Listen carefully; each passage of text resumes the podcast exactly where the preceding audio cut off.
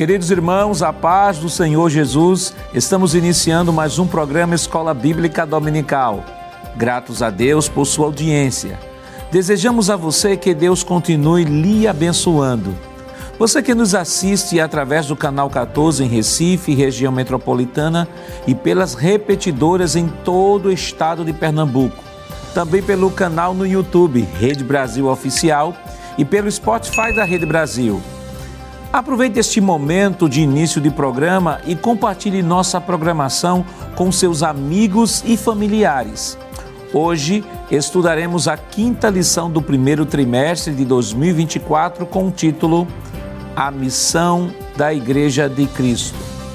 E para comentar a nossa lição esta semana, contamos com a participação do evangelista irmão Alessandro Barreto, pastor irmão Alessandro. A paz do Senhor, pastor Nath Jackson do evangelista Jonathan Lucena, pastor irmão Lucena. A paz do Senhor, pastor André Jackson.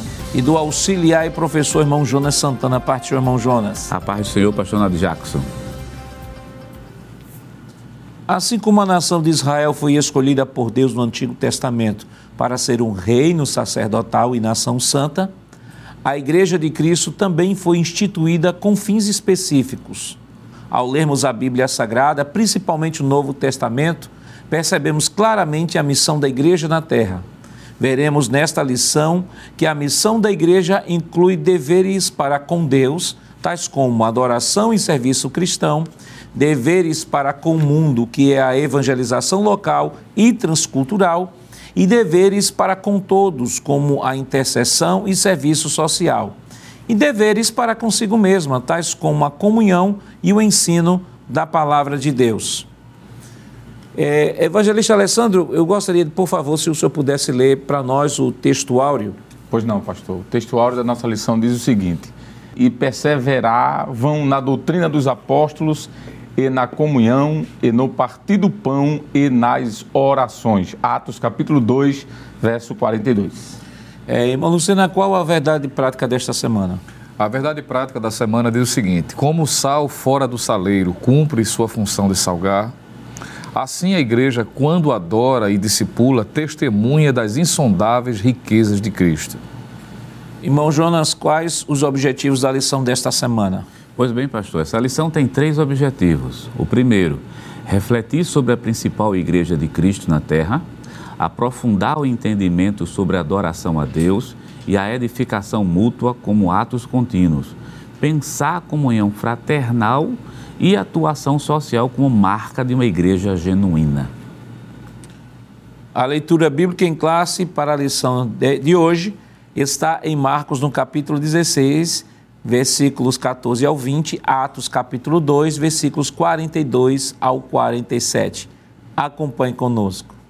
Finalmente apareceu aos onze, estando eles assentados juntamente, e lançou-lhes em rosto a sua incredulidade e dureza de coração, por não haverem crido nos que o tinham visto já ressuscitado. E disse-lhes: Ide por todo o mundo, pregai o evangelho a toda criatura. Quem crer e for batizado será salvo, mas quem não crer será condenado. E estes sinais seguirão os que crerem. Em meu nome expulsarão demônios, falarão novas línguas pegarão nas serpentes, e, se beberem alguma coisa mortífera, não lhes fará dano algum, e imporão as mãos sobre os enfermos e os curarão.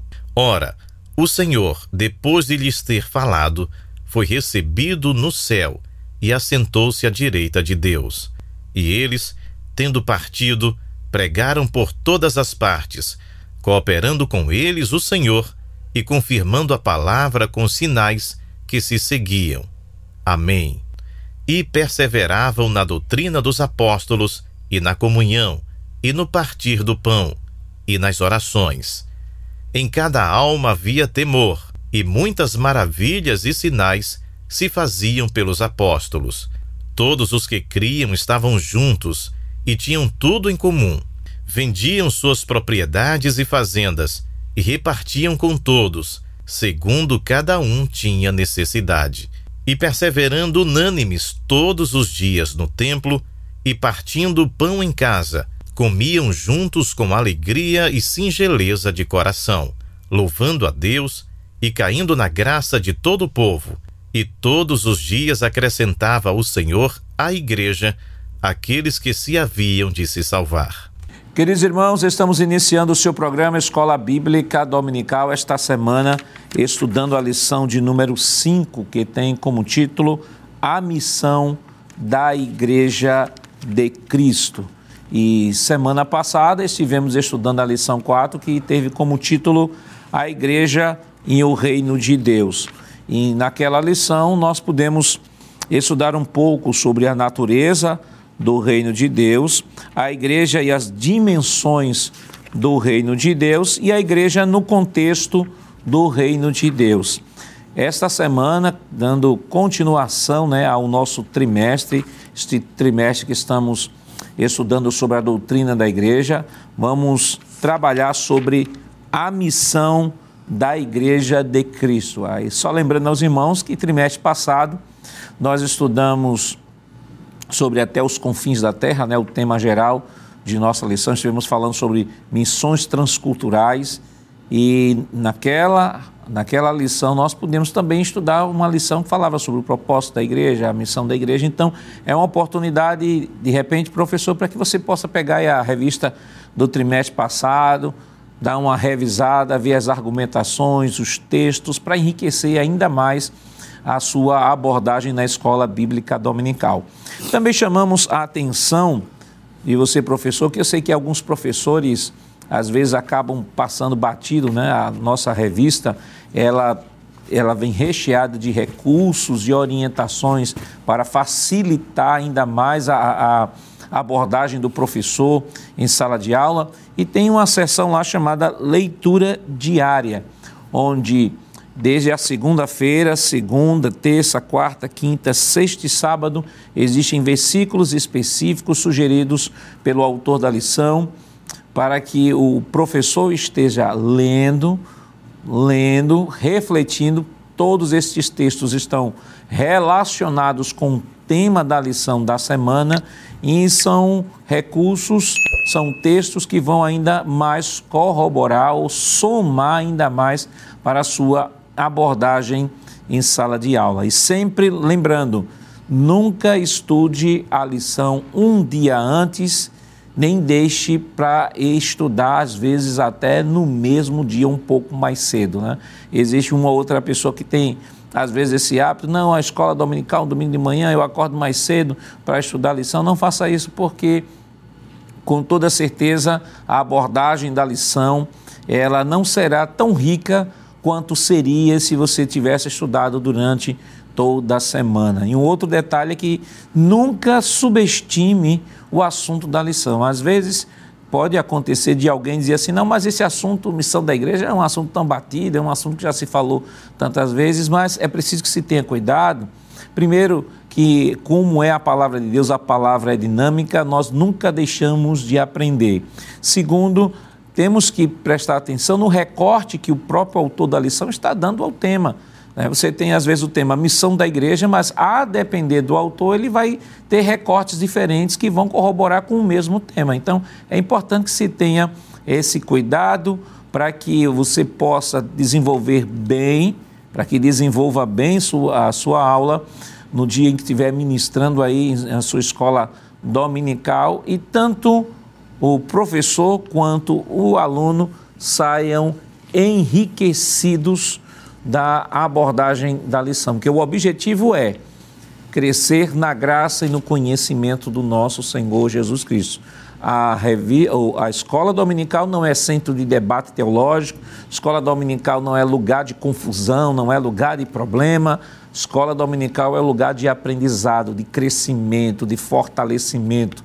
E o professor ele deve expor as verdades bíblicas com o mesmo cuidado pastoral que o seu pastor tem ao ministrar a lição ou ao ministrar a doutrina ou o ensinamento à igreja de um modo geral, porque somos seus representantes e ele confia em cada um de nós como replicador da doutrina da forma como nós recebemos.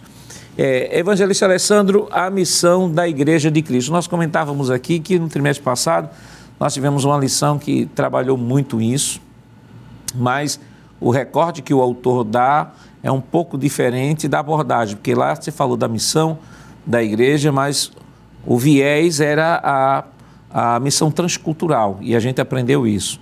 Hoje ele traz um viés, uma, uma apresentação da lição muito interessante, porque é, até pela escolha do próprio texto da lição, é, o texto de Marcos capítulo 16, versículos 14 ao 20, ele foca a descrição da missão da igreja, do ID de Jesus, esse texto, e depois, Atos 2, 42 ao 47, ele faz a descrição da vida comunitária da igreja.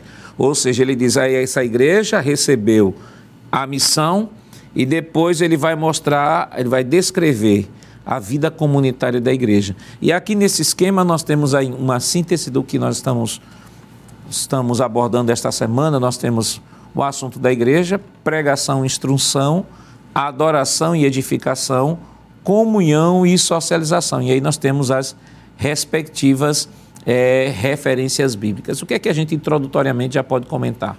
Muito bem, pastor. É, primeiramente, como sempre é dito, é um momento importante aproveitar essa imagem, porque ela de alguma forma, pastor, resume é, a lição de forma bem prática e objetiva. É, falando sobre a missão da igreja, a gente tem como observar no texto que está aqui na imagem, em tela, que ela se subdivide, pastor, pelo menos em três pontos principais. O primeiro, obviamente, é pregar e instruir. Quando falamos de pregação, nós estamos falando dessa ação externa da igreja. Quando a igreja sai das quatro paredes e vai em busca do pecador, ela está, de alguma forma, pregando o evangelho, ela está saindo do seu ambiente e está indo em busca das almas. Ao conquistar essas almas e trazê-las para o seu interior, vem a segunda parte, que é a instrução é o fazer discípulos, né? Inclusive nesse texto de Mateus 28, 19, Marcos 16, 14 em diante, Jesus disse: pregai e depois ensinai. Então, são coisas complementares. Uma igreja que não prega, ela certamente não terá que instruir. A segunda parte é a parte agora já mais interna da igreja, né? A adoração e edificação. É, esse texto de João, capítulo 4, é aquele texto magno que Jesus conversa com a mulher e ele diz que os verdadeiros adoradores o adorarão Pai em espírito e em verdade. Então faz parte da igreja, da, da missão da igreja, não só pregar e ensinar, mas adorar a Deus.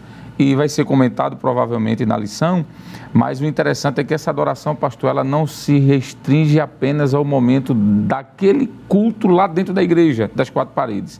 Essa adoração é muito mais ampla. Por isso que Jesus disse àquela mulher que o Pai procura os verdadeiros adoradores, não é? E essa adoração tem a ver com edificação também.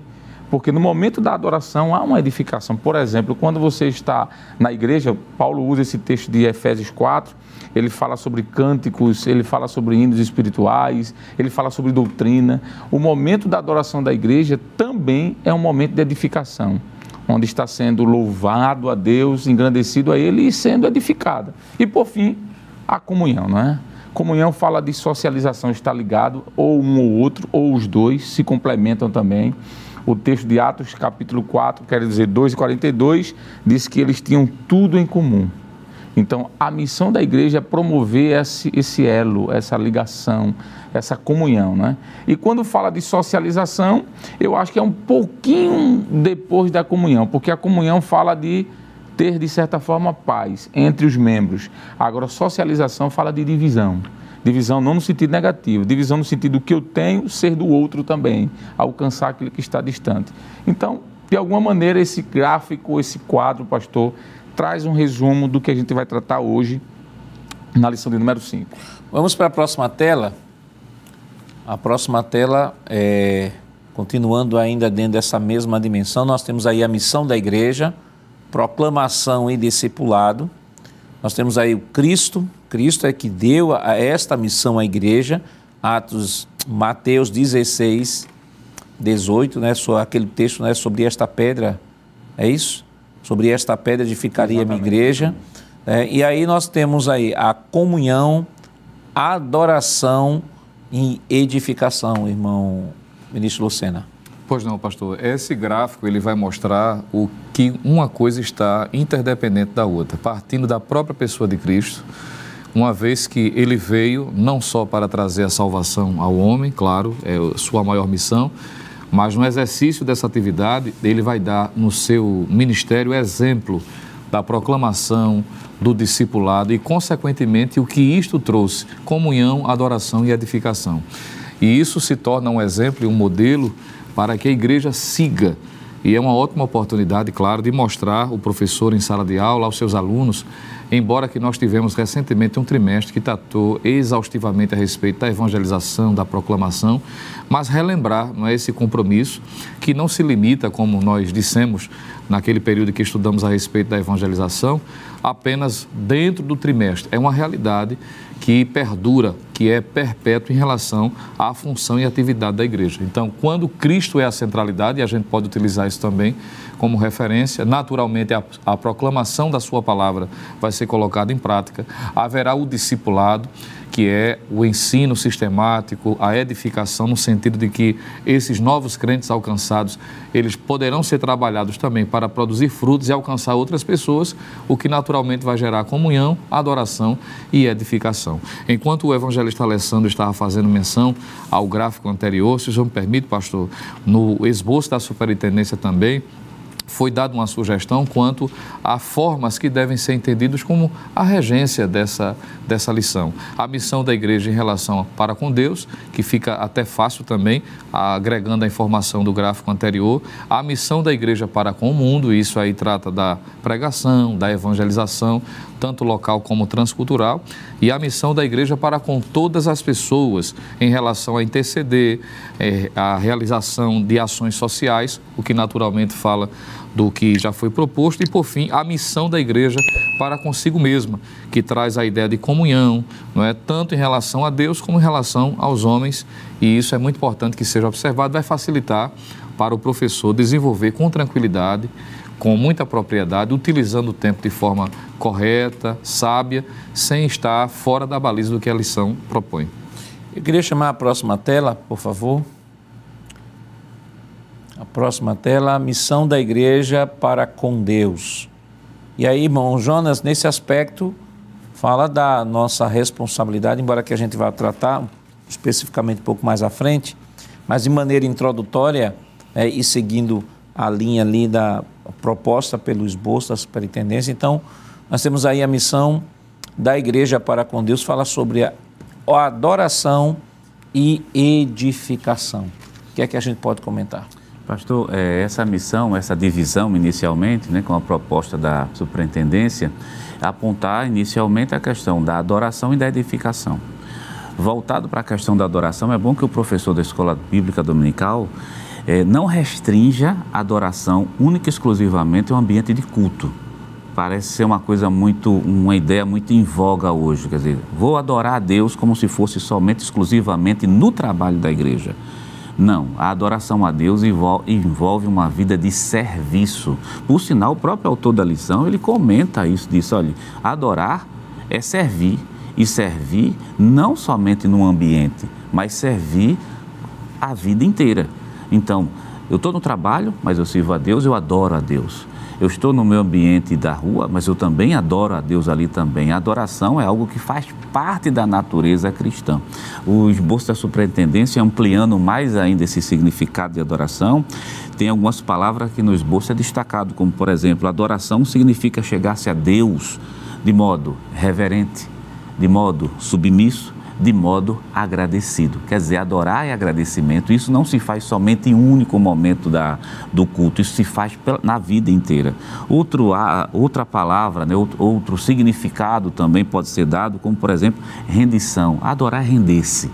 Outra coisa, gratidão e também exaltação a Deus. A gente pode falar, pastor, inicialmente, como uma das missões da igreja é encaminhar os seus membros no sentido de adorar a Deus de maneira reverente, de maneira submissa, de maneira agradecida, isso no todo de uma vida.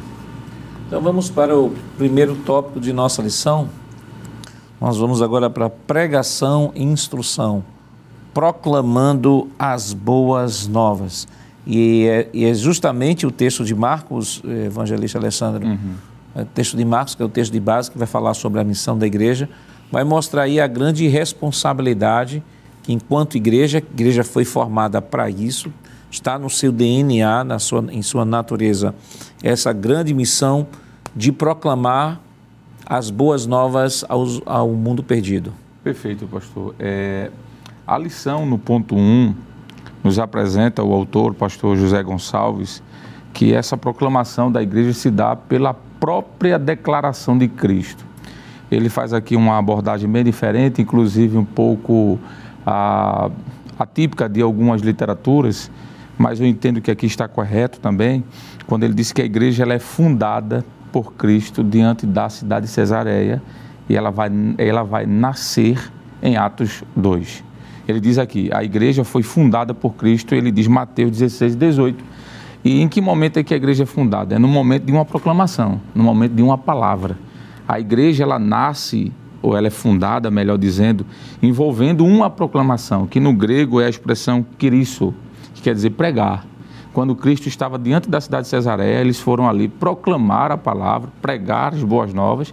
Ele pergunta o que os homens diziam sobre ele. E cada discípulo, discípulo disse alguma coisa, e Pedro disse: Tu és o Cristo, filho de Deus, do Deus vivo. Ele disse sobre esta palavra: Eu vou edificar a minha igreja. Então a igreja estava sendo fundada porque edificação fala de fundamento e por isso que aqui faz jus o nome fundação. E essa fundação foi baseada, pastor, em uma palavra. Qual foi a palavra? A declaração de quem era Cristo. Por isso que a, a, quando nós falamos de proclamar a expressão queriço, como já falei do grego aqui, Mateus 4, 17 pode ser citado em Mateus 3 e 1, tem a ver com essa missão da igreja. É, é quase que uma coisa prioritária. A gente vai discorrer aqui provavelmente sobre os outros pontos, mas prioritariamente, qual é a tarefa da igreja? Proclamação do Evangelho. Igreja não é clube social, igreja não é um lugar de entretenimento. Não, igreja é um lugar de socialização entre os membros de, e tantas outras coisas, mas prioritariamente, pastor, a pregação do Evangelho. Por isso que uma das últimas palavras de Jesus aos seus discípulos, que aqui é a palavra, digamos assim, que fecha, né? O, alguns evangelhos, curiosamente, terminam com essa mesma citação, como, por exemplo, Marcos, capítulo é, de número 16, o texto tão conhecido nosso, né? Versículo 15, Jesus disse, e disse-lhes, é, ide por todo mundo e proclamai, pregai o que? O Evangelho a toda criatura. Veja que Jesus não mandou pregar qualquer outro assunto. O assunto aqui, a missão era pregar o Evangelho. Então, de alguma forma, a proclamação das boas novas, do Evangelho de Cristo, a pregação, como Paulo disse na sua carta aos Coríntios, primeiro capítulo, versículo 21 da sua primeira carta, 1 e 21, que é uma mensagem de loucura para o mundo, mas para nós é poder de Deus. Então, prioritariamente, uma das missões da igreja é não esquecer de ser arauto. E arauto é aquele que toca trombeta, é um atalaia, né? na, na linguagem do Antigo Testamento. É aquele que fala sobre o perigo, é aquele que aponta para aquilo que está à frente. Então, pastor, em primeiro lugar, a pregação tem a ver com isso, que está envolvido, como já falamos, em instrução. Porque o texto nos diz, logo em seguida, diz assim. Ah, ah, nós citamos aqui o texto de Marcos, mas nós temos aqui o texto também seguinte, né? o texto de ah, o texto paralelo. O texto de Marcos diz que ide por todo mundo pregar o evangelho a toda criatura. E o, o, o, outro texto paralelo aqui do evangelho sinótico é ensinar, e depois de ir a todas as criaturas. Evangelista Lucena, é, no subtópico 2 do tópico 1, um, fala sobre o objeto da pregação. E uma coisa interessante nesse, nesse subtópico é que ele mostra de que a, a mensagem do Evangelho, a, a mensagem do Evangelho, a mensagem das boas novas, que foi falada ali a proclamação das boas novas, ele diz que não se refere a alguma coisa, mas a alguém, a uma pessoa. E o que eu acho interessante nessa abordagem é o seguinte: é que boas novas não tem nada a ver com massagem no ego, não tem nada a ver com, com bênçãos, não tem nada. Boas novas, as boas novas é, o, é a própria pessoa do Senhor Jesus Cristo que é o objeto da pregação. Exatamente, pastor. Essa, esse ponto da lição nos adverte sobre o compromisso não é, que a igreja, como um todo deve ter em relação àquilo que proclama. A lição fez menção, o evangelista Alessandro já pontuou, da necessidade, partindo do próprio exemplo da pessoa de Cristo, que durante todo o seu ministério terreno não é, deu um exemplo máximo, ele é o ícone maior, claro, de proclamação e também quanto ao conteúdo dessa mensagem, que é o que a lição vai estar especificamente tratando. A mensagem que a igreja deve é, deter-se não é uma mensagem que se torne palatável aos ouvidos das pessoas, ainda que o evangelho, claro, por definição, como o senhor pontuou, é boas novas, é aquilo que traz a alegria, que traz benefício, uma boa notícia.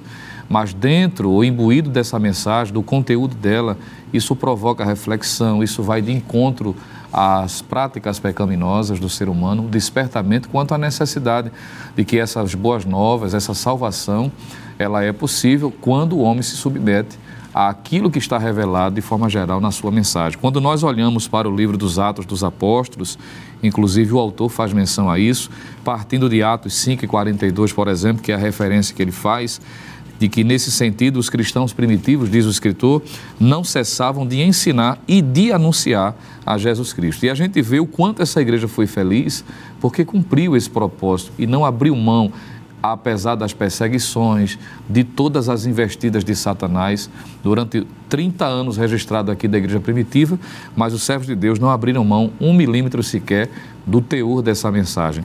Entre vários textos que poderíamos citar, nós queremos fazer menção a alguns versículos do que está em Atos, capítulo de número 14. Me viu a lembrança? E é impressionante aqui, porque nesse texto se reúne, pastor, não só a proclamação como objeto da pregação, como consequentemente, que vai ser tratado no ponto seguinte, quanto ao discipulado.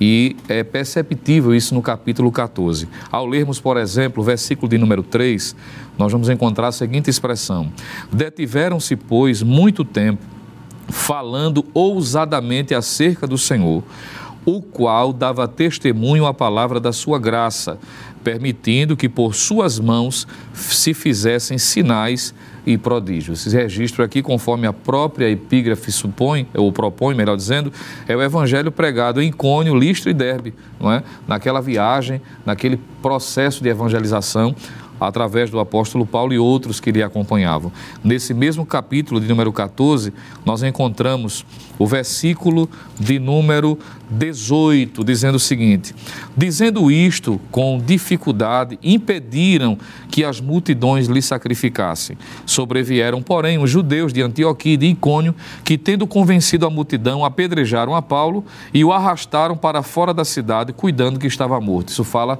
da implicação de pregar o que ele pregava. Mas veja o que diz ainda o versículo de número 20: Mas rodeando os discípulos, levantou-se e entrou na cidade. E no dia seguinte saiu com Barnabé para Derbe, versículo 21. E tendo anunciado o evangelho naquela cidade e feito muitos discípulos, voltaram para Listra, e Icônio e Antioquia. Versículo 22.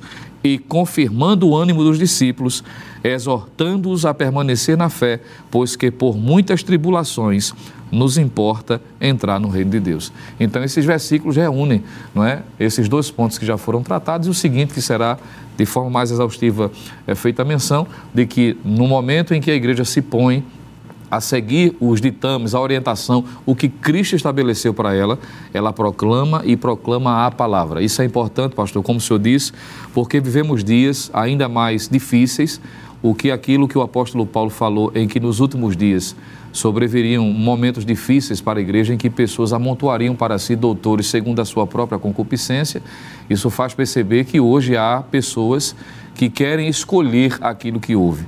E na tentativa de agradar a esses, muitos estão abrindo mão da mensagem completa do Evangelho. A gente sabe, nós sabemos de que o Evangelho, o Senhor Jesus, ele cura, ele pode dar prosperidade, ele pode abençoar no âmbito material, isso é fato. Ele próprio disse: Minha é prata, meu é ouro. Deus é poderoso para abençoar, mas isso não é o todo da mensagem. Então a igreja precisa ainda mais, nos dias atuais, sobretudo, ser fiel ao objeto da mensagem que é Cristo e as implicações do que deve o homem fazer para segui-lo. Nós falamos sobre proclamando as boas novas e o objeto da pregação, ou é, objeto da pregação, que diz respeito, irmão Jonas, a levar a palavra aos que estão do lado de fora da igreja. Mas sobre o discipulado, que é tratar os de dentro. O que a gente pode falar? Segure aí, fale agora não. Nós estaremos comentando depois do nosso rápido intervalo. Voltamos já.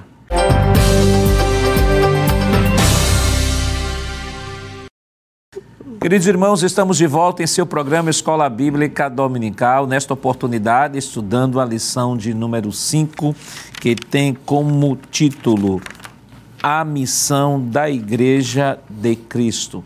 E no bloco anterior nós trouxemos aqui uma introdução é, sobre nossa lição e estávamos comentando o tópico de número 1 um, e vamos agora para o subtópico 3. Irmão Jonas, eu deixei, lancei a pergunta para o senhor, mas de repente pode ser que tenha alguém que esteja nos acompanhando a partir deste momento e não, não está situado o que é que nós estamos comentando. Estamos comentando o primeiro tópico de nossa lição desta semana e vamos para o subtópico 3, discipulando os convertidos. Eu queria chamar a próxima tela, por favor.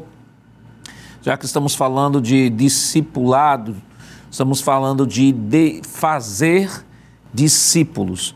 Vimos a missão da igreja com relação à proclamação, que é a missão da igreja para fora dela, e agora nós temos a missão da igreja no discipulado, ou seja, a missão a missão para ela mesma, a sua missão de promover a edificação, o ensinamento, o fortalecimento. Aí eu queria que o senhor, por favor, pudesse ler aí a tela e pudesse comentar um pouco.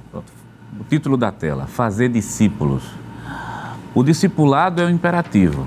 A expressão que está registrada em Mateus capítulo 28, versículo 19, portanto, ide fazer discípulos, nos mostra que as palavras de Jesus são uma ordem para a igreja, tanto quanto a evangelização como a formação de novos discípulos. A evangelização é um ato e o discipulado, integração do novo crente, é um processo contínuo. Duas palavras que merecem destaque, ou seja, duas expressões como já foi muito bem comentado aqui pelos nobres evangelistas no, no, logo no primeiro bloco desse programa. A pregação do Evangelho é o imperativo para a igreja, faz parte da natureza da igreja, mas o discipulado, ele é um processo de integração e ele é um processo contínuo. A, a pessoa sempre será um discípulo. E como é que se dá o discipulado. O discipulado pode ser dado pela instrução, é assim que a, a Bíblia também nos mostra, mas também pode ser dado pela imitação. Tem um versículo que acho que junta essas duas coisas, que é Filipenses, estava lembrando dele, Filipenses capítulo 4, quando Paulo escreve a Filipos, capítulo 4, versículo 9, quando o apóstolo São Paulo, diante de tantos textos, né, a Bíblia diz assim: o que também aprendestes e recebestes e ouviste e viste em mim, isso fazei, e o Deus de paz vos será conosco. Observem que o texto bíblico fala de ouvir, quer dizer, a instrução é dada, mas essa instrução também ela é vivida, vivida pelo instrutor e deve ser vivida também pelo novo discípulo. Não é à toa que o apóstolo São Paulo também fala, 1 Coríntios capítulo 11, versículo 1, sede meus imitadores, assim como eu sou imitador de Cristo. E, e Paulo está dizendo, você tem que ser discípulo de Cristo. Isso é muito importante para o professor da escola dominical, porque nós estamos vivendo um tempo, até para fazer uma aplicação, pastor, estamos vivendo num tempo onde as pessoas fazem discípulo para si. Mas a Bíblia diz não, você é discípulo de Cristo. O apóstolo São Paulo, se a gente for aqui ver os Vamos, se, se a gente pudesse aqui dar os predicados do apóstolo São Paulo, são muito teólogo, né? um, homem, um homem que conhecia diversas línguas, uma mente brilhante daquela, mas ele disse: vocês não são meus discípulos, vocês são discípulos de Jesus de Nazaré. Por isso, 1 Coríntios capítulo 11 e o versículo de número 1, e esse que é o capítulo 4 de Filipenses e o versículo número 9. O que ouviste, ouviste, e depois fala de aprendizado quer dizer, aprender a realizar, colocar na prática aquilo que está sendo é, ensinado, pastor. O que a gente pode destacar? E outra, integração. Uma igreja que evangeliza, ela tem que integrar e sempre lembrando, é um ato contínuo, né? Nós sempre seremos discípulos de Cristo. Isso mostra também que o discípulo ele é submisso ao seu Senhor. Então faz parte do discípulo ser submisso, ser obediente e acima de tudo ser reverente ao Senhor. E Nossa. quando o texto aí fala de é um processo contínuo, eu lembrei é, não só desse texto né, que o senhor leu, eu queria ler aqui na Nova Almeida atualizada, é, Filipenses capítulo, capítulo 4, versículo 9 diz assim: O que também aprenderam, receberam e ouviram de mim, e o que viram em mim, e isso ponham em prática, e o Deus de paz estará com vocês. Há um outro texto que Paulo também, evangelista Alessandro, eh, ele orientou a, a Timóteo, Timóteo capítulo, 2 Timóteo capítulo 2, versículo 1, e diz assim, Quanto a você, meu filho, fortifique-se na graça que há em Cristo Jesus. E o que você ouviu de mim na presença de muitas testemunhas, isso mesmo transmita a homens fiéis, idôneos para instruir a outros. E aqui traz a ideia mesmo dessa disso que o irmão Jonas falou sobre ah, o discipulado como um processo contínuo. E quando eu falo e quando eu penso em discipulado, eu lembro de uma frase do pastor eh, Antônio Gilberto, ele um, não vou dizer ipsiliteris, não lembro ipsiliteris como, como ele falou, mas ele disse assim, que o professor, um professor mais preparado da escola dominical deveria ser o professor da classe de discipulado, dada a, a grande responsabilidade, grande responsabilidade, e digo que é, que é um momento de mais cuidado na igreja, não quer dizer que não, tem, não tenhamos cuidado com os demais membros, mas sobretudo com o novo convertido, porque nós estamos numa linguagem paulina e petrina, usa muito a palavra de, de crianças, né? Crianças que estão tomando leite. Então, a igreja ela usa, ela exerce a sua missão querigmática, ou seja, proclamando, e ao conquistar as vidas para o reino de Deus, ela vai é, trabalhar o processo de discipulado, vai iniciar o processo de discipulado. E esse discipulado envolve não só a instrução, como o irmão Jonas colocou, mas também a integração desse discípulo na igreja. E lembrando que nenhum crente deixa de ser discípulo de Jesus, porque todos os dias nós estamos crescendo, nós estamos aprendendo, nós estamos nos aperfeiçoando, ou seja, nós somos eternos discípulos. Sim, pastor. E esse princípio de mestre e discípulo, de instrutor e daquele que está aprendendo, é um modelo estabelecido, pastor, desde o Antigo Testamento. Quando, quando por exemplo, nós olhamos para Moisés, Moisés tinha quem ao seu lado ali? Josué. Alguém que estava aprendendo aos pés. Ele era chamado de servidor de Moisés, servo de Moisés. Ele estava aprendendo. E quando Moisés termina a sua carreira, quem dá continuidade, pastor, veja a importância do discipulado. Que quem dá continuidade é aquele que foi instruído. A mesma coisa acontece com Elias e Eliseu. Todos nós conhecemos a história de Elias e Eliseu, quando o servo de Deus é, é arrebatado aos céus, seu discípulo vai dar continuidade. Nós temos no Antigo Testamento, por exemplo, eu não quero aqui fugir da temática da igreja, mas só para mostrar, pastor, que o discipulado ele é amplo na Bíblia, não é? Nós temos as, esco as, as escolas de profetas que no século 8, 9 a.C., dentro da teologia é chamado de período do profetismo primitivo de Israel.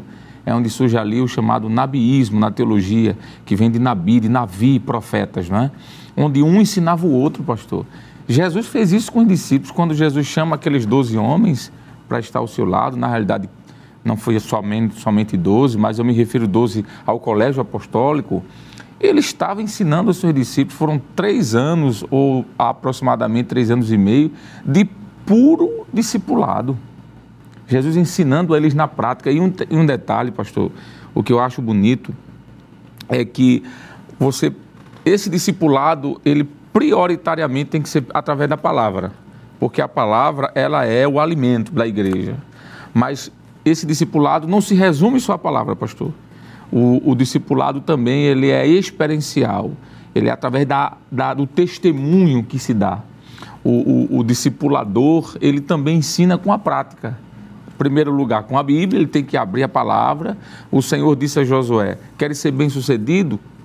Queres ser abençoado por onde tu andares? Medita nesta palavra de dia e noite. Então, não resta dúvida de que a palavra ela é primordial, é o nosso alimento. Jesus disse: nem só de pão viverá o homem, mas de toda a palavra que sair da boca de Deus. Então a palavra é o instrumento de evangelização, de, quer dizer, de discipulado. Mas também, pastor, o ensino. Jesus ensinou. Jesus orou, falou sobre oração, mas ele orou. Né? Jesus perdoou, ensinou sobre perdão, mas perdoou. E aí por diante.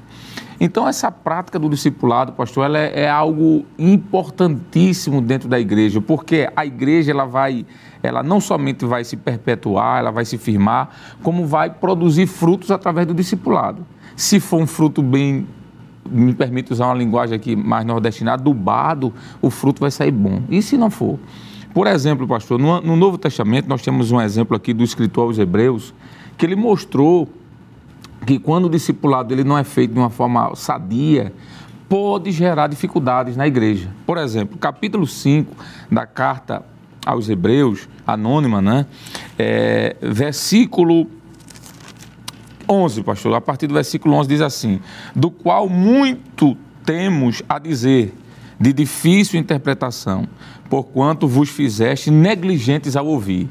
Então, havia uma negligência no aprendizado tinha mestres ali, mas tinha alguém que não estava dando ouvido ao discipulado. Aí ele diz assim. O senhor falou é, negligência, né? A NAA diz aqui. Vocês ficaram com preguiça de ouvir. Olha aí. É. Abriu mais ainda é, o leque. Né? Continue. Muito obrigado, pastor. É, versículo 12. Porque, veja o que é que diz, devendo ser já mestre, eu nem sei como, como está aí, pastor, versículo 12.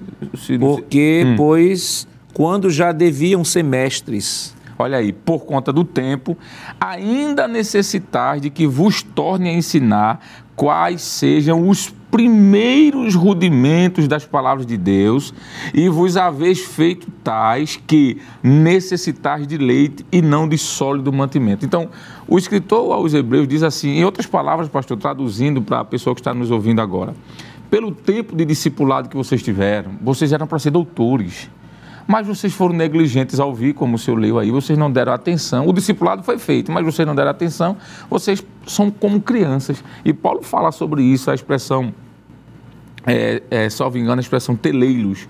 São crianças, aqueles que precisam ser amamentados ainda. Então, a, a, o discipulado houve, mas não houve amadurecimento, porque não houve interesse. Perfeito. Então veja como o discipulado é importante. A igreja ela vai ser madura ou não, dependendo da, da, do tempo e da dedicação e do interesse no discipulado. A igreja vai ser experiente ou não, dependendo disso. Então, é importante. Em primeiro lugar, pregação, não resta dúvida, como foi dito, mas em segundo lugar, pastor, ensinamento, que é o discipulado. E, e esse texto, ele traz à tona, evangelista Luciano, algumas coisas interessantes. Por exemplo, linhas gerais, né, que nós vamos avançar para o próximo tópico. Em linhas gerais, primeiro, o tempo não amadurece ninguém. Isso. Veja, né? Ele diz assim: pelo tempo que vocês têm, vocês já eram para ser. Não amadurece. Mas qual, por que, que eles não amadureceram? Aí, porque negligente e aqui preguiça. Diz assim, achou que não precisava mais aprender. Porque tem pessoas que são assim, né? Aprendeu o, o beabá do, do, do evangelho, você não tem mais nada para aprender de ninguém. Aí não, não cresceram. É o primeiro problema. Segundo problema, a igreja, eles não cresceram porque tinham indisposição de aprender. Só que a igreja, ela possuía ensinadores. Não era uma igreja que não tinha ensinadores. Ninguém podia dizer assim, a gente não aprendeu porque não tivesse quem, quem nos ensinasse. Tinha ensinadores. Mas eles, o, escritor aponta, o problema foi de vocês. Vocês tinham ensinadores, uhum. você, o tempo deveria correr a favor de vocês pelos ensinadores que vocês tiveram, mas vocês pararam no tempo, por quê? Porque tiveram preguiça, Isso. preguiça de aprender. Aí o escritor continuando, ele diz assim: Por isso, deixando os princípios elementares da doutrina de Cristo, avancemos para o que é perfeito. Aí ele diz assim, ó, pronto, olha, vocês, o que vocês aprenderam, aprenderam. Não fique repetindo o tempo todinho, não é porque tem pessoas que, por exemplo, Jesus salva, cura, batiza com o Espírito Santo e breve voltará. Pronto, uhum. aí toda a pregação dele é só isso, só isso, só isso, só isso. Aí o escritor Zebeu diz assim: pronto, vocês não já sabem disso? Põe em, em parte. Mas pôr em uhum. parte aqui não é abandonar, é pôr em parte, colocar ao lado para avançar para algo mais profundo. E esse, e esse aspecto aí é um aspecto bem interessante da missão da igreja, porque, como o evangelista falou aqui, você tem, por exemplo, você tem casos do. Ah, nesse caso aí, os discipulandos estavam indispostos. O discipulador estava disposto a ensinar, os discipulandos estavam indispostos a aprender. Você tem, às vezes, o inverso: você tem os discipulandos dispostos a, a aprender e você tem o discipulador indisposto a ensinar ou muitas vezes ensinar de maneira errada, né? Porque como o irmão Jonas, e agora pegando o gancho aqui do irmão Jonas, na fala dele anterior, isso, isso aqui é tão sério que o, o discipulador ele deve imprimir no discipulando a marca de Cristo e não a marca dele. Né? Ou seja, ele não pode fazer da classe o seu grupo pessoal. Né? De qualquer coisa, eu, eu já, já tive experiência em uma determinada situação em que um determinado professor faltou à sala de escola dominical, estava doente, e toda a classe da escola foi embora. Quer dizer, isso não é comum. O comum é os irmãos ficarem lá aguardando, o dirigente vai lá, coloca um outro irmão, para trazer a lição naquele dia, mas a classe se recusou a ouvir outro irmão porque só queria ouvir aquele professor. Então, depois, com o tempo, se percebeu que o problema era o professor. Era o professor que estava formando a classe para ele. Então, é um peso, é uma responsabilidade, porque enquanto na mensagem da proclamação você fala que Jesus perdoou os seus pecados, Jesus, arrepende, é, Jesus te convoca ao arrependimento e tal, Aqui na igreja você vai formar o caráter de Cristo nessa pessoa. Então, é por isso que Tiago diz assim: ninguém deseja ser mestre, porque o juízo vai ser maior. Perfeito, pastor. Isso mostra, sobretudo, é, dentro desse equilíbrio que já foi destacado pelo senhor evangelista Alessandro, que se deve haver tanto de uma parte como de outra, não é? Uma vez que esta é uma responsabilidade da igreja, e no que diz respeito a esta responsabilidade de quem ensina, como igreja e, respectivamente, quem está disposto a aprender como igreja. E quando não há essa disposição e esse equilíbrio, como o senhor narrou, isso vai trazer prejuízos, como o próprio escritor, e esse texto aí é, é, é espetacular, porque ele trata de níveis de, de, espiritualidade ou de condições espirituais que deve ser observado. Ele fala sobre o que é mestre, ele fala do que é perfeito, e aqui perfeito não é sem defeito, é uma pessoa madura, e ele vai mostrar de que existem aqueles que são meninos. Então, quando o discipulado é negligenciado, seja por uma parte, como o senhor disse, alguém que está indisposto a ensinar devidamente, dentro dos parâmetros, como Cristo ensinou, é um problema. E quando há, consequentemente, por parte de quem deveria estar atento, disposto a aprender, e não há essa disponibilidade, isso vai trazer um prejuízo sem precedentes. Porque o próprio escritor vai dizer, por exemplo, que quem tem esses sentidos exercitados, ele tem a condição de discernir. Isso fala de capacidade espiritual. Veja, uhum. está mostrando aqui de que quando o discipulado ele é observado dentro desses dois prismas, de quem ensina e quem está disposto a aprender, isso vai gerando saúde espiritual a, o crente precisa ou entender e que quando chega nesse ponto fica mais fácil dele discernir. Ele não fica mais naquela comidinha, pastor. Enquanto o senhor estava falando sobre a questão de imaturidade, eu estava me lembrando da fase que todos nós passamos, ora como filhos não é? e ora como pais. Estou aqui ó, ladeado de homens que têm essa experiência e eu lembro, por exemplo, quando o Júlia era criancinha e que ela não tinha ainda capacidade de mastigar a comida sólida propriamente dita saiu do leite materno, que é essencial para o crescimento, desenvolvimento, mas chegou um momento que a pediatra orientou, não é só, ele já não pode mais ficar só no leitinho, precisa ir aos poucos introduzindo o alimento para que ela possa desenvolver quanto a digerir esses alimentos. Não sólido a princípio, mas pegava o feijãozinho, não sei se ainda é feito assim, não é, pastor? É. Batia lá no liquidificador, fazia aquela papinha e, na medida que o tempo foi passando, o seu organismo foi criando resistência, se adequando àquela nova realidade e foi desenvolvendo-se. Quando ocorre o contrário, aí é um prejuízo. É quando a pessoa passa do tempo e não desenvolve, porque está acostumado só no leitinho. Imaginemos uma, pessoa, uma criança que na sua fase inicial de vida, que é comum, por exemplo, é quebrar um objeto, não é tem dificuldade na fala, aquilo que é próprio da sua idade. Mas imagine uma pessoa que já passou dessa idade, que já requer dele, em razão do tempo de vida que tem, comportamentos compatíveis com a sua idade e a pessoa está agindo como uma criança, como se fosse um bebezinho. Isso vai na contramão do que Deus idealizou para a vida espiritual, por isso que o professor precisa aproveitar em sala de aula e trazer não é, esse subsídio e dedicar tempo para que haja esse despertamento. Ô pastor, só concluindo aqui, aproveitando a fala do ministro, essa questão do discipulado é tão importante que fala de, até da própria maturidade interna da igreja o senhor estava falando, aí eu lembrei de Coríntios, primeira carta de Paulo aos Coríntios, capítulo 3. Paulo, do versículo 1 diz: E eu, irmãos, não vos pude falar como a espirituais, mas como a carnais, como a meninos em Cristo. Meninos aqui é aquele que não amadureceu, né?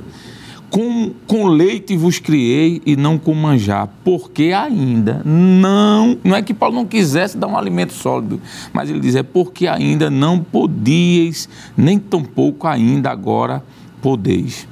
E ainda na primeira carta, capítulo 13, versículo 11, ele diz que quando eu era menino, eu falava como menino, sentia como menino, discorria como menino, mas logo agora que cheguei a ser homem, adulto, acabei com as coisas de menino. Isso tem a ver com a vida espiritual também. Tem pessoas, pastor, que nunca sai do discipulado, fica ali como menino o tempo todo, né? É, o próprio apóstolo Paulo disse que se é ensinar, que haja dedicação. Às vezes a dedicação do professor, como o senhor falou, mas não a dedicação de quem escuta. E a igreja sempre teve mestre, né? Porque lá em Antioquia a Bíblia diz que tinha mestres lá, tinha alguém para ensinar. Então não cresce às vezes porque não quer. Vamos para a próxima tela. Próxima tela, segundo tópico de nossa lição, adoração e edificação. Irmão Jonas, nesse tópico, lá, lá atrás, na introdução, nós demos aí uma pincelada né, sobre adoração e edificação.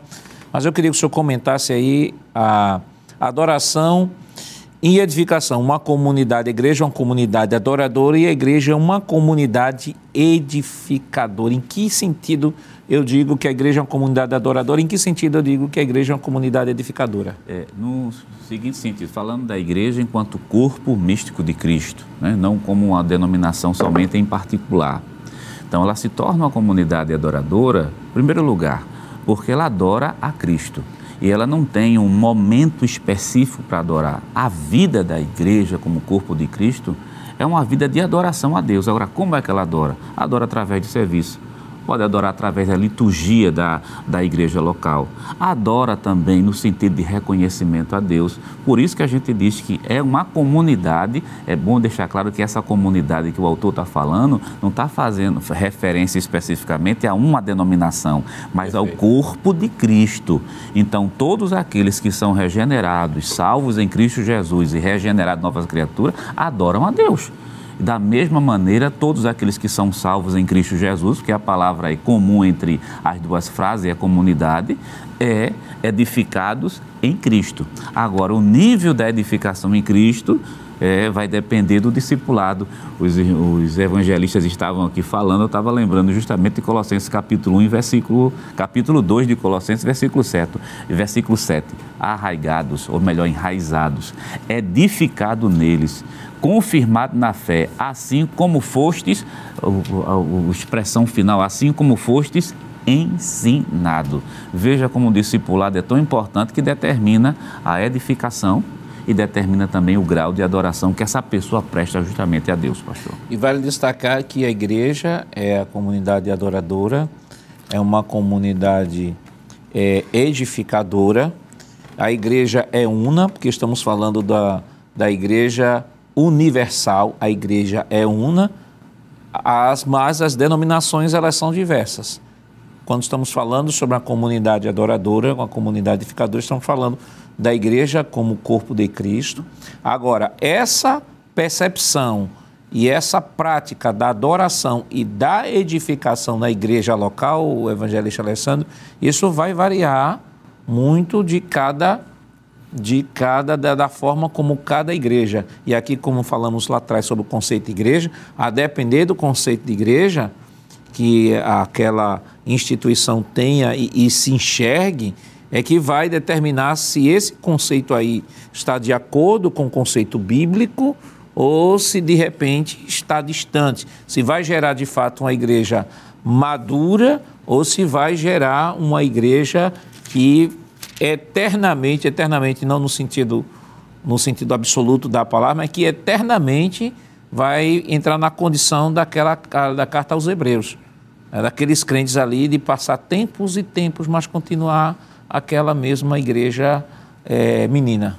Exatamente, pastor. É, há um texto que Paulo escreve aos Efésios, no capítulo 4, e o versículo 11 e o 12, precisamente o 12, mas é, o 11 também é interessante. Diz assim: E ele mesmo deu uns para apóstolos e outros para profetas, e outros para evangelistas, e outros para doutores, e outros para pastores, e outros para doutores e esse dom ministerial aqui, pastor, que é o dom de doutor, que é também chamado dom de mestre, tem a ver com o ensino. Veja que a preocupação do Espírito de Deus é tão grande com essa questão de maturidade, de crescimento, de edificação, que foi é, distribuído ou é distribuído um dom espiritual, que a gente chama aqui didaticamente de dom ministerial, que é espiritual também, mas por uma questão uhum. didática, alguns chamam de ministerial porque está ligado a ministério. Uhum. É, essa, essa questão é tão importante que o Espírito de Deus, ele distribui esse dom para o amadurecimento da igreja. E o versículo 12 diz o propósito, diz assim, e tem a ver com o que o senhor falou. Por que é que o Espírito de Deus faz isso? Proporciona esses dons, querendo ou, aí veja a expressão aqui, aperfeiçoamento dos santos para a obra do ministério, para a edificação do corpo de Cristo. Então, pastor, eu diria que essa comunidade ela é edificada, ela é solidificada, ela é estruturada quando há essa manifestação desse dom espiritual, através de mestres, através de, de homens que Deus levantou para ensinar essa igreja. É como o senhor disse: se não houver isso, a igreja fica o tempo todo imatura. A, a crescimento, pastor, eh, tem muitas pessoas que estão confundindo crescimento com enchimento. Essa fala não é minha, abro aspas, fecho aspas. É, o número não significa crescimento necessariamente. E pode ser também junto, as duas coisas há situações em que há um, um, um, um inchaço, talvez se essa é a sua palavra, um enchimento, mas quando você vai olhar para amadurecimento ali, é quase que zero, porque não há essa edificação, pastor. Nós temos uma igreja... E, e, é, e o, que, o que... Desculpa, assim, se querer interromper, não, mas assim, e o que pode, assim, aí alguém pode dizer assim, mas pastor, então como a gente vai saber se é crescimento ou se é... Enchimento. Enchimento. Aí basta olhar que tipo de mensagem está sendo dada naquele púlpito. Exatamente. Né? Que Perfeito. tipo de mensagem está sendo dada no púlpito. Perfeito. É mensagem de arrependimento. Se é mensagem de arrependimento e a igreja está cheia, então é crescimento. Exatamente. Se é mensagem de, de massagear o ego, dizer você é top, você é blaster, é mega pau, é, hum, é ele tem, nem é tem melhor que você e tal, e nunca falar de pecado, então é como o senhor falou aí, é enchimento, né? Perfeito, pastor. Há é, um texto que, que corrobora com a sua fala está em Mateus 7,24, quando Jesus disse assim: Todo aquele, pois que. Aí ele diz assim: escuta estas minhas palavras, mas não é só escutar, pastor, porque ouvinte não praticante não, é. não fez nada. Mas Jesus disse que ouve as minhas palavras e as pratica. Aqui é onde faz a diferença. E as pratica, assemelhá-lo-ei a um homem prudente que edificou a sua casa sobre a rocha. Então, qual é a diferença? Como é que eu sei que ali só é número ou tem crescimento? Porque pode haver as duas coisas juntas ou separadas. Aqui, o texto está aqui. Um outro texto que foi colocado pelo pastor é, José Gonçalves está em primeira carta de Paulo aos Coríntios. Eu queria a sua permissão, ler aqui. Também eu acho que vai corroborar bastante. No capítulo 14, a primeira carta de Paulo aos Coríntios, 14, verso 3, quando ele diz assim. A 1 Coríntios 14, 3. Mas o que profetiza fala aos homens para edificação exortação e consolação. E essa, essa expressão aqui, pastor, mais o que profetiza, às vezes é mal interpretada no sentido de que alguém pensa de que essa profecia que Paulo está referindo aqui é aquela apenas a manifestação de uma mensagem por meio das línguas estranhas. Só que quando a gente olha para o capítulo 14, a gente entende que ah, existe a profecia, sim, a ministração de uma mensagem profética por meio da língua estranha e, consequentemente, sua interpretação. Mas essa profecia aqui, que está ligada também lá a Efésios, quando ele fala sobre profetas, é uhum. da ministração da palavra. Então, como, como, é que eu sei que a igreja está crescendo saudavelmente? Existem profetas no sentido da ministração da palavra nessa igreja? Existe uma sólida doutrina. Lá a mensagem ela é antropocêntrica, o homem está no centro, ou ela é cristocêntrica? Cristo é o centro da mensagem. É a, a, a, massageando o ego ou é doutrina? Então isso vai fazer toda a diferença. Por isso que aqui diz que a adoração e a edificação andam juntos. Porque, pastor, é interessante, aqui eu termino essa minha fala. É muito comum você encontrar uma igreja que não tem edificação escriturística, você conhecer ela pelo que ela adora, por aquilo que ela canta. É interessante demais isso, não tem como fugir. A adoração dessa comunidade, pastor, ela vai refletir a concepção que ela tem das escrituras. A sua teologia. Perfeito. É o que a gente chamaria de teologia da adoração. Aquilo que eu canto reflete aquilo que eu ensino na igreja. Então, quando a gente vai para um culto de doutrina e vê um culto de doutrina, uma bênção, olhe para os cultos ou para os louvores anteriores. Todos vão estar conectados, pastor. Uma coisa está ligada à outra. E às vezes tem, tem, tem até comunidades que, por exemplo, às vezes estão, estão tão fora da, da questão da adoração e edificação que estão cantando qualquer coisa perfeito, e não sabem nem o que, o que estão cantando.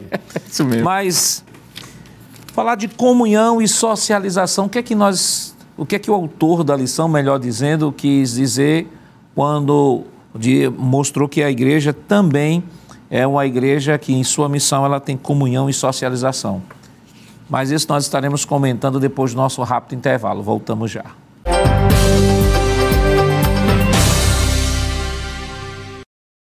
Queridos irmãos, estamos de volta para o último bloco de seu programa Escola Bíblica Dominical. Esta semana, estudando a lição de número 5, que tem como título A Missão da Igreja de Cristo. E no último bloco nós comentamos o segundo tópico de nossa lição.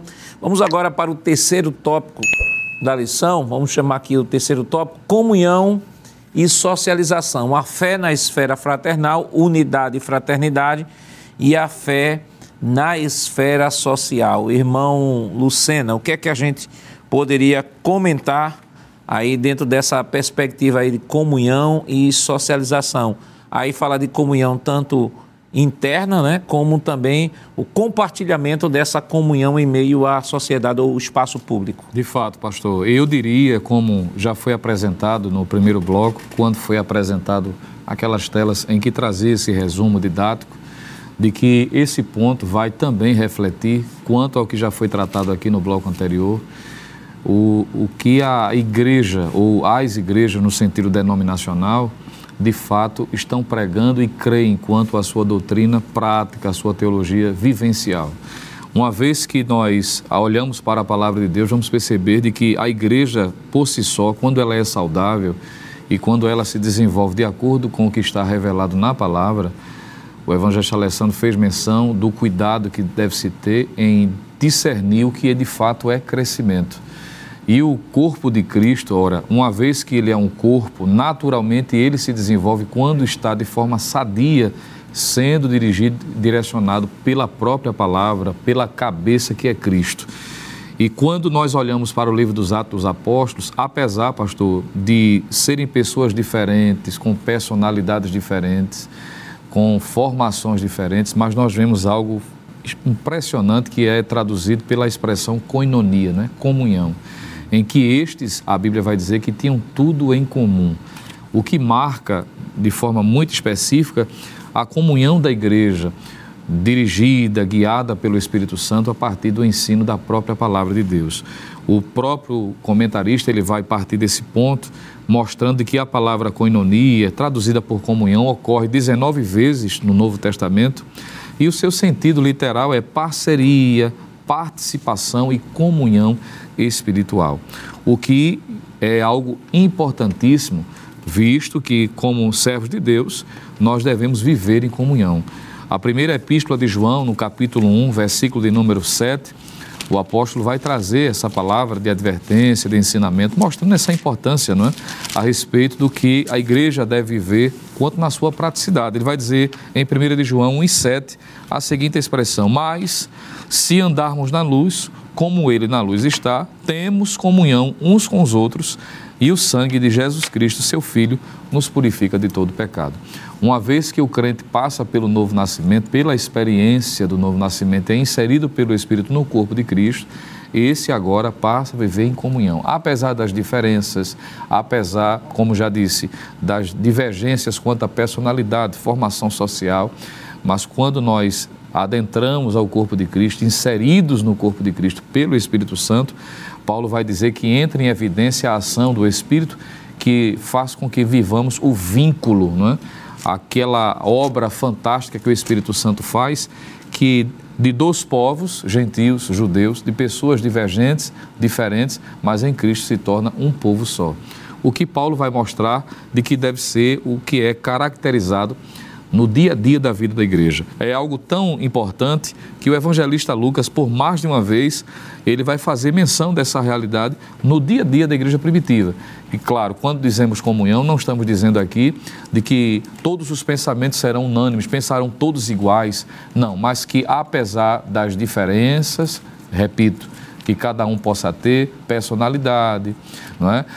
às vezes a forma é, de onde for inseridos socialmente, da família, a estrutura social, mas em Cristo nós temos mais em comum do que divergentes. Por isso que Paulo vai dizer, quando escreve a sua carta aos, Filipe... aos Efésios, melhor dizendo, capítulo de número 4, uma expressão que acho muito importante também ser citada, apenas para corroborar essa minha fala, em Efésios capítulo 4, quando ele fala sobre a unidade, ele vai dizer o seguinte, capítulo 4, versículo 1 em diante: Rogo-vos, pois eu, o preso do Senhor, que andeis como é digno da vocação com que fostes chamados. Versículo 2: Com toda a humildade, mansidão, com longanimidade, suportando-vos uns aos outros em amor, procurando guardar a unidade do Espírito pelo vínculo da paz. Aí ele segue dizendo: há um só corpo e um só Espírito, como também fostes chamados em uma só esperança da vossa vocação. Um só Senhor, uma só fé, um só batismo, um só Deus e Pai de todos, o qual é sobre todos e por todos e em todos. Então, esse ponto da lição, pastor, é importante ser também dado uma atenção especial sobre a necessidade dessa realidade. Estamos vivendo dias estava ainda dizendo essa semana de algumas pessoas que passaram a viver um cristianismo isolado, é, como que cada um por si, Deus por todos, é uma expressão que a gente usa aqui no Nordeste. Isso vai de encontro ao que está revelado na Bíblia. Nós precisamos exercer essa comunhão, essa coinonia. O que Paulo vai ensinar, mostrando de que é algo que precisa ser preservado, que precisa ser guardado e que existe uma dependência o Senhor sempre usa uma expressão, partindo de Romanos capítulo 12, que fala da interdependência desses membros. Não pode um membro viver isoladamente do outro. Quando há um, um acidente, por exemplo, em que alguém sofre uma amputação não é, de um de seus membros, se ele não for colocado no devido lugar corretamente, se isso não for possível, esse membro vai ser apodrecido e ele não pertencerá mais ao corpo. Isso ilustra a necessidade que, como crentes, como servos de Deus, precisamos viver na prática, no exercício diário, à luz das Escrituras, como igreja, a comunhão, ainda que pensemos diferentes em algumas coisas, ainda que tenhamos predileções diferentes por determinadas situações, mas temos, repito, mais em comum em Cristo do que propriamente divergente. Eu acho grande importância isso que o senhor colocou, irmão Lucena, porque, irmão Jonas, há pessoas que pensam que é, viver em unidade é pensar do mesmo jeito, da mesma forma. Né, você tem, você tem, por exemplo, a própria metáfora do corpo de Cristo que nós estudamos aqui, né, do apóstolo Paulo, mostra, veja, que o, vamos em linhas gerais, a mão não é igual à cabeça, o formato da mão não é igual à cabeça, que a cabeça não tem o mesmo formato do pé, cada membro tem o seu formato. Aí Paulo mostra que existe uma diversidade de membros, mas todos estes membros diversos concorrem para uma unidade.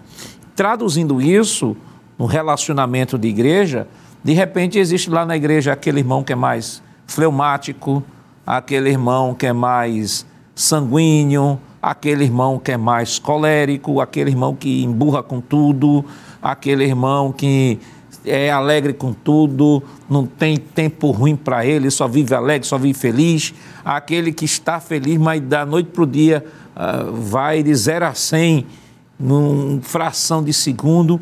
Então você tem uma diversificação de personalidades, como o evangelista falou, de personalidade, de formação, como cada um foi formado, né, a educação que cada um teve na sua infância, os problemas, que todos têm problemas, né?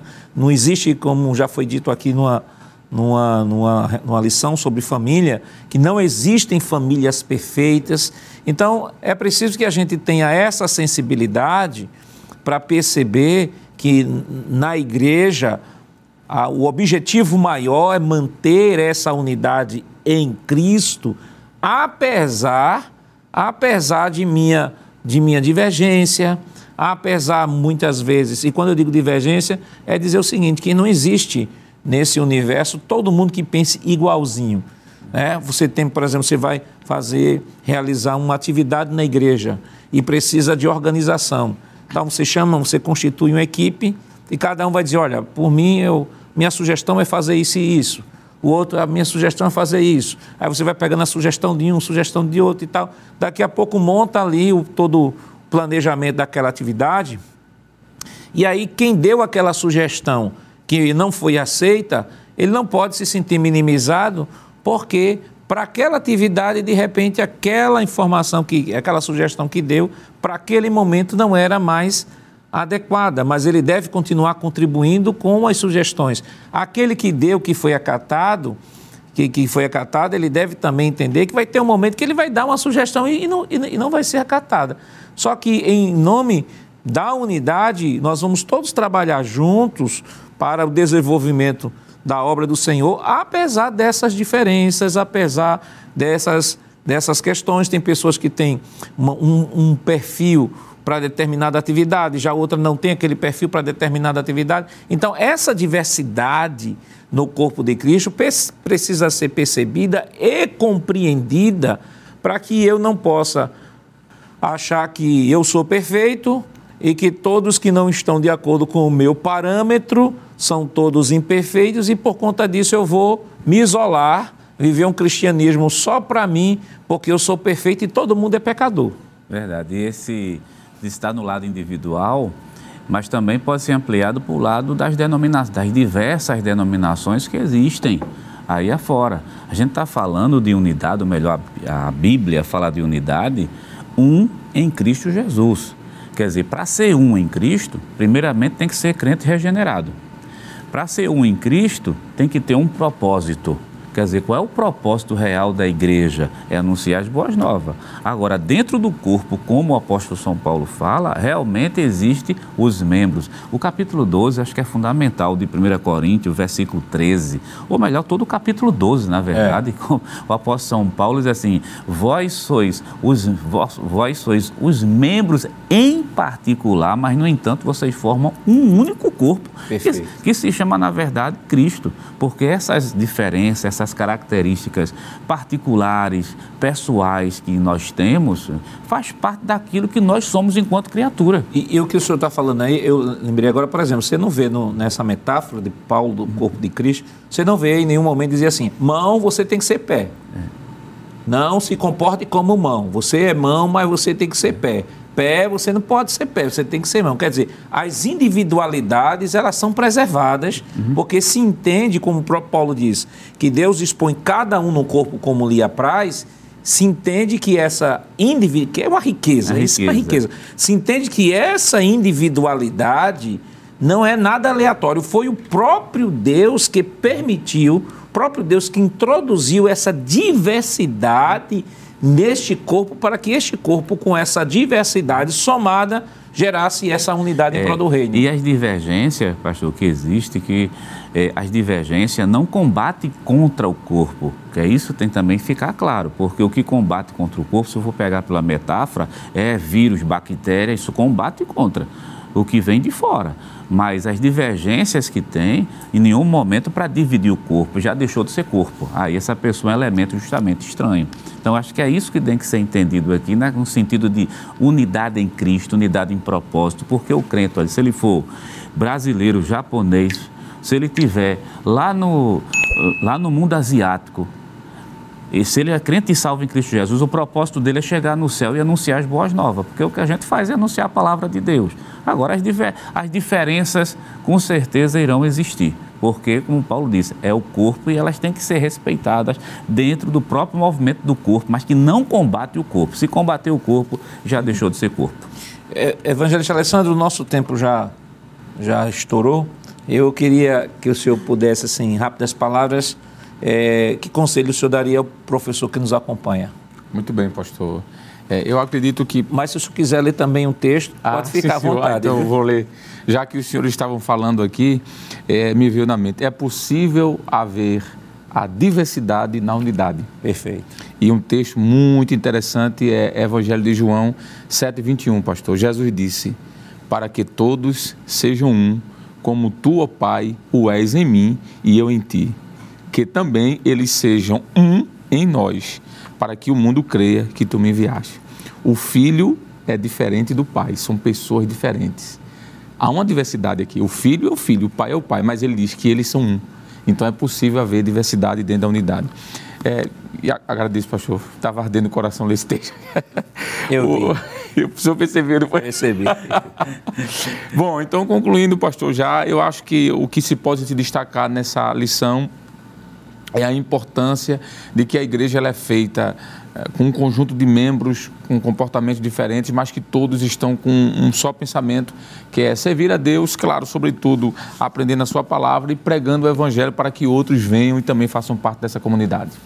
Evangelista Lucena? Eu diria, pastor, da necessidade do professor, claro, em cada ponto que foi colocado como propósito, é objetivo da lição, é mostrar de que a missão da igreja ela deve ser exercida dentro de um parâmetro que o próprio Deus estabeleceu. Não é fazer a missão pela missão ou de qualquer jeito. Isso se aplica em todo o contexto que foi apresentado aqui e é bom que o professor aproveite essa oportunidade para estar também corrigindo. Porque há pessoas hoje que dizem assim, mas eu estou fazendo a minha missão como igreja, mas de que jeito? É o jeito bíblico? É de acordo com a palavra? E é importante que se destaque também isso. Um dos pontos da lição que pode ser também na sala de aula destacado é do tópico 2, que fala sobre adoração. O autor colocou magistralmente, eu achei muito bonito quando ele diz assim que a adoração, é claro, reflete aquilo que o texto bíblico já diz. A adoração não se limita somente ao aspecto do culto. A adoração faz parte da vida cristã como um todo. Que Deus continue lhe abençoando em nome de Jesus. Queridos irmãos, depois de uma lição tão maravilhosa, vamos orar ao Senhor.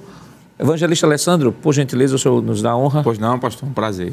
Querido Deus, queremos louvar o teu nome e te agradecer, Pai, por esse momento tão maravilhoso de estarmos aqui ouvindo a tua voz, crescendo na graça e no conhecimento. Te pedimos que a tua boa mão, como sempre, Senhor, continue estendida sobre a tua igreja, fazendo uh, o teu corpo, o corpo da tua igreja, quero dizer, Senhor, crescer ainda mais e Cristo ser glorificado. Abençoa, Senhor, mais uma vez nós te pedimos a Rede Brasil, que tem sido esse veículo evangelizador, a cada funcionário que está envolvido, Senhor, na transmissão desse culto. Abençoa nosso pastor presidente, pastor Ailton José Alves, toda a sua família, a diretoria da nossa igreja, a superintendência das escolas bíblicas dominicais, o teu servo, pastor Nadi Jackson, que encabeça aquele departamento, e toda a equipe que ali está, Senhor.